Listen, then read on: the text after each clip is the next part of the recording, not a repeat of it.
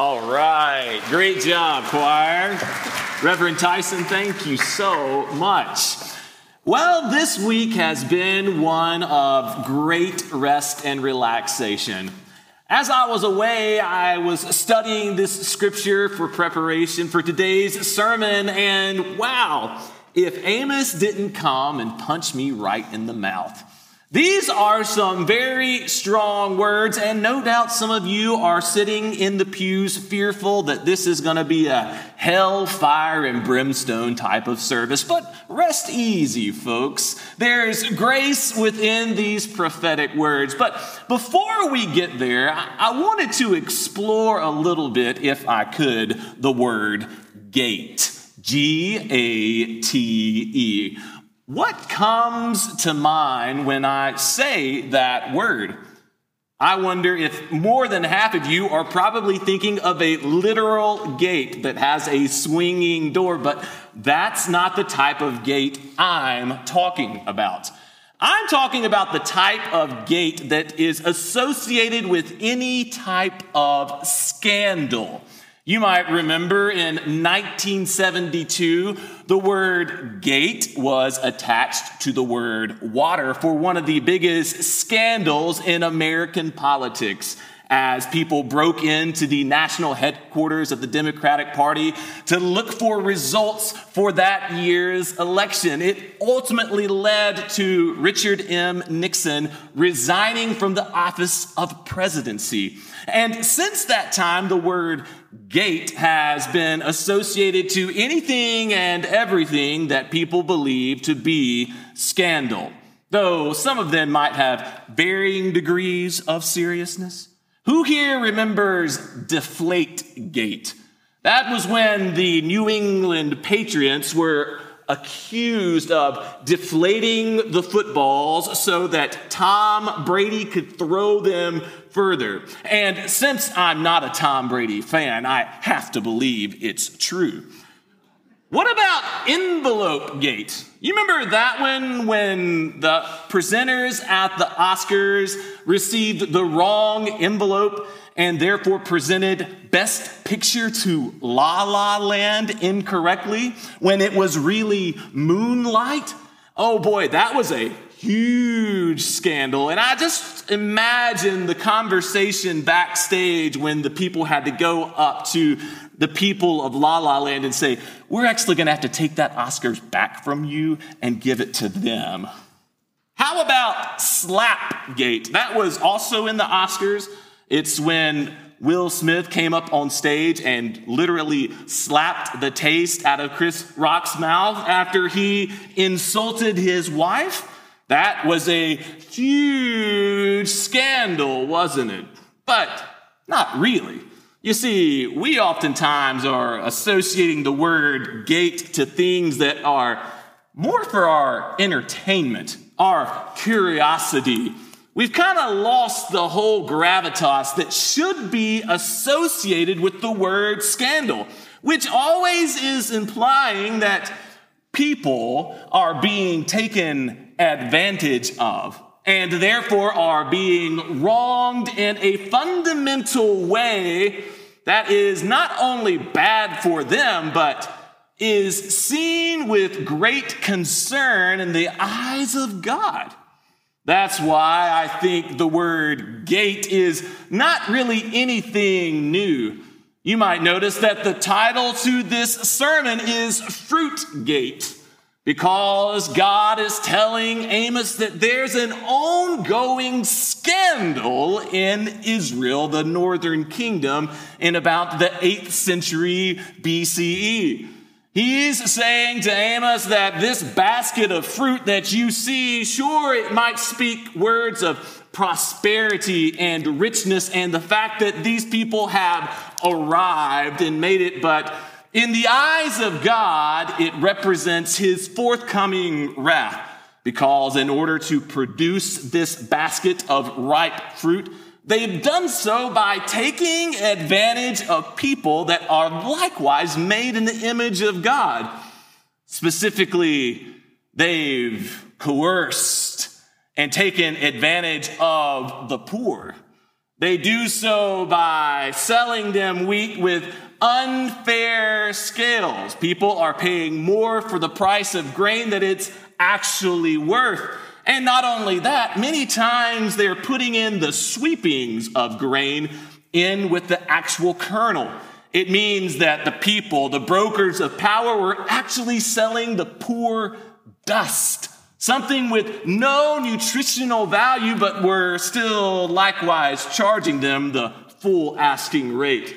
And all the while, as people get richer, they think that they're doing right by their creator. So they go into the temple and they pretend to have worship. And they also have religious festivals in which they pretend that all is well. It's become a routine pattern, a cycle of sin which they've become so blinded to the ways in which they are wronging people and thereby wronging God that they need a serious wake up call. That's why God tells Amos, I'm about to tell you exactly what's to happen. I'm about to bring a judgment on Israel that will wake them up from their spiritual slumber and bring them back to their senses so that once again they might be able to align themselves with my will. For my will for all of those who follow me is always treating others as neighbors, treating others as people who are likewise made in my image. In other words, if you profess to follow God and thereby also mistreat your neighbor, you are therefore professing that you are a fraud. And God says, I ain't got time for that. So God tells Amos that soon and very soon, in fact, in the year 721 BCE, the nation of Assyria will come and conquer the northern kingdom known as Israel. It will be brought down to dust. And the people that were once celebrating what they thought was the good and right worship of the people in the temple will see their songs turn to wailing. The rich who once wore fancy cloaks and tunics and hats will be replaced with sackcloth and ashes. They will experience a darkness in the land that will represent not only a physical eclipse, but moreover, a spiritual darkness and hunger for the Spirit of God will be removed from the hearts and the minds of the people. And though people journey east to west and north to south, there will be no relief. Yes, this is God's punishment that is in store and is forthcoming, but it's not without purpose. You see, many people look at passages like this in Amos chapter 8 and say, how can God be a loving God if he punishes? Well, it all depends on the motive behind that punishment. Proverbs 3:21 says, "Like a loving father, so the Lord punishes his children whom he loves." The following quote also gives further insight into why punishment comes from a place of love. Anthony H. Evans writes, suffering overcomes the mind's inertia, develops the thinking powers, opens a new world, and drives the soul to action. Don't you see? God's punishment for this people is also this mindless cycle of mistreatment of others can finally be broken. And the people that profess to follow God can actually return to worshiping God. Because you can have all the church services and religious festivals you want to, but if you leave and you mistreat your neighbor, you are tempting God's judgment upon you. This is something that Jesus struggled with mightily. You might remember this interaction that happened between he and the Pharaohs and, excuse me, the Pharisees and the keepers of the law in Luke chapter 7, where he gives them various woes, not like slow down woes, but like trouble is coming woe. Each of these woes that he gives the Pharisees happen as a response when Jesus has sat down at the meal of a Pharisee's home, surely with the tax collectors and the sinners. The host of the party says, Hey, Jesus, you didn't wash your hands before you're eating and now you're unclean. And Jesus said, let me tell you what really makes you unclean. He goes through a litany of Pharisees who profess to follow God, but yet keep rules and regulations that are so heavy and burdensome that people can't possibly complete them. They become discouraged to follow God and they actually give up.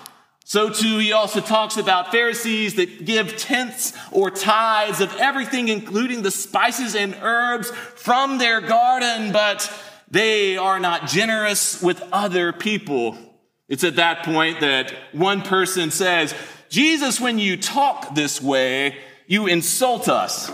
And Jesus says, I don't care.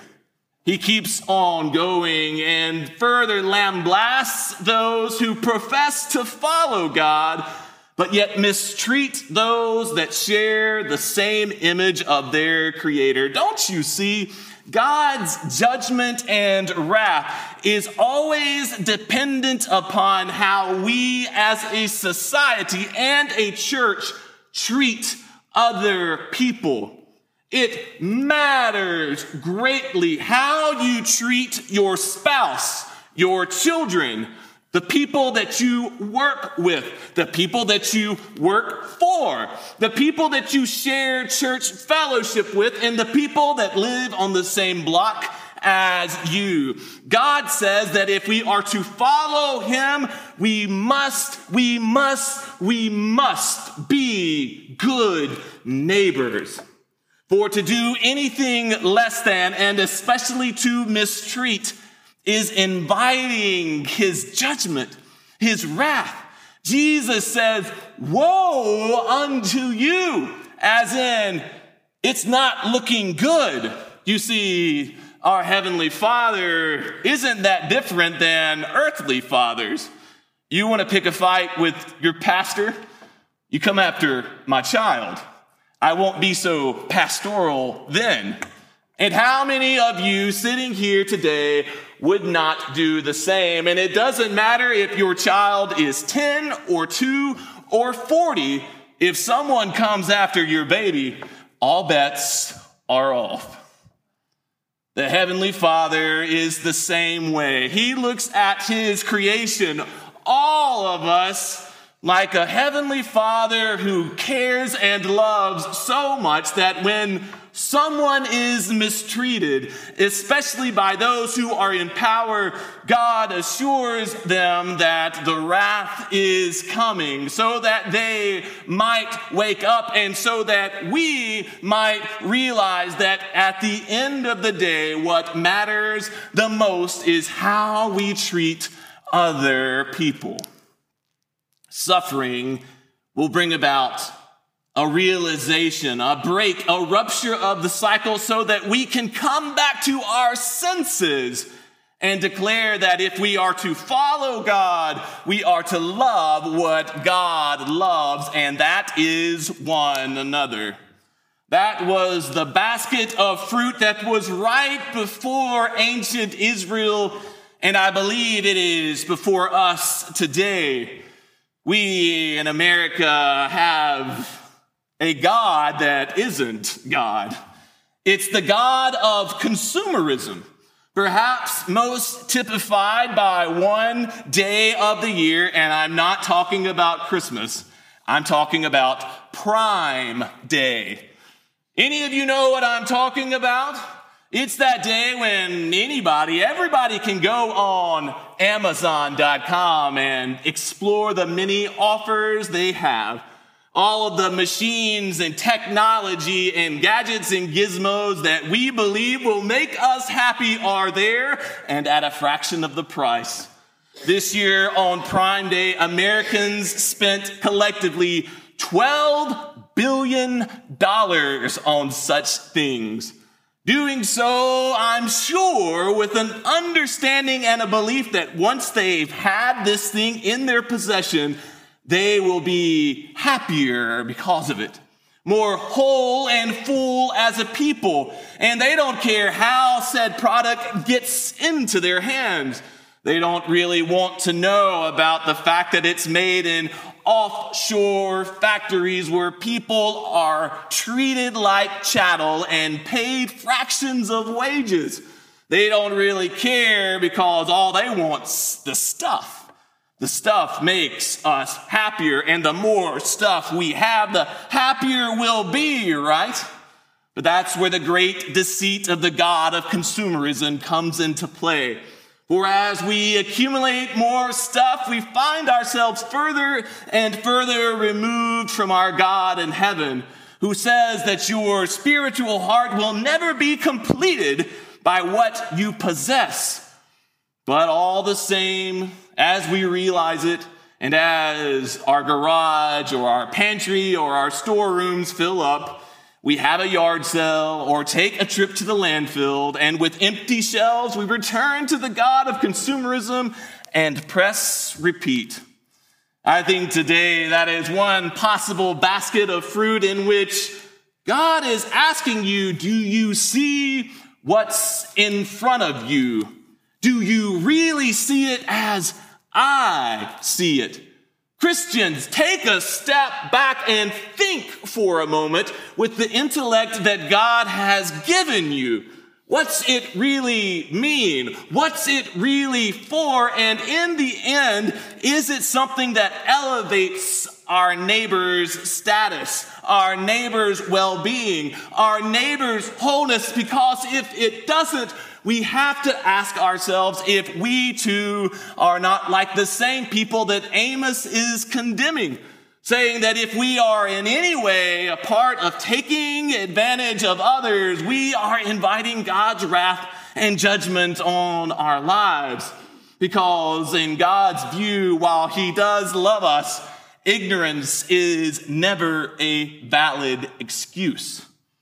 It's time to wake up let that summer breeze slap you across the face a little bit and come to your senses, using your spiritual heart and mind to see where the baskets of fruit are in our lives.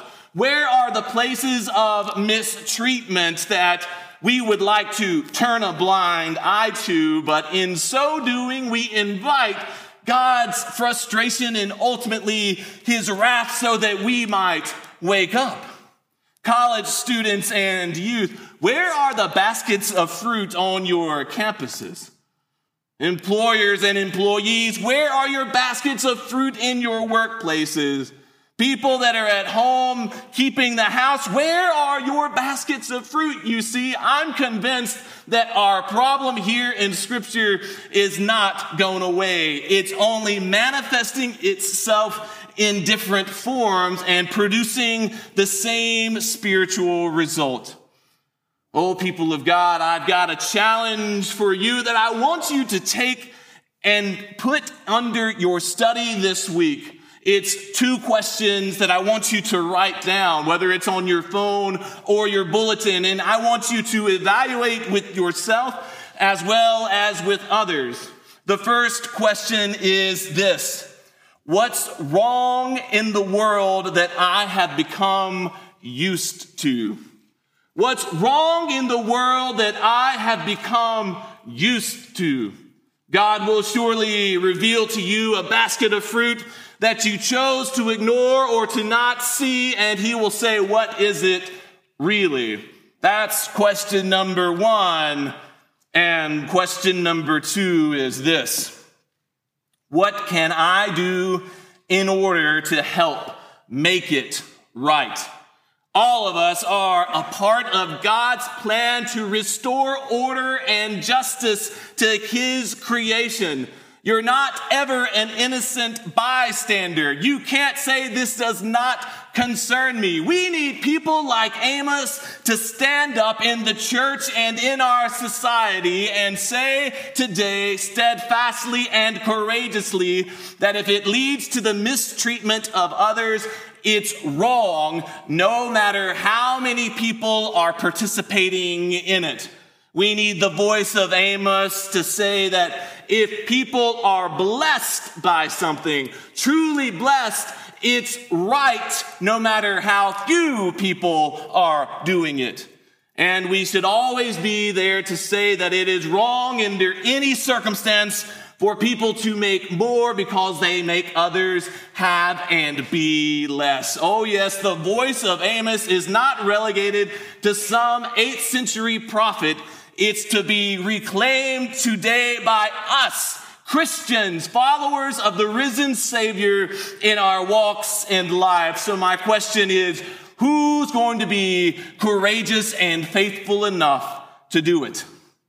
It starts by answering those questions, questions of evaluation, and then ultimately a commitment to try and make it better.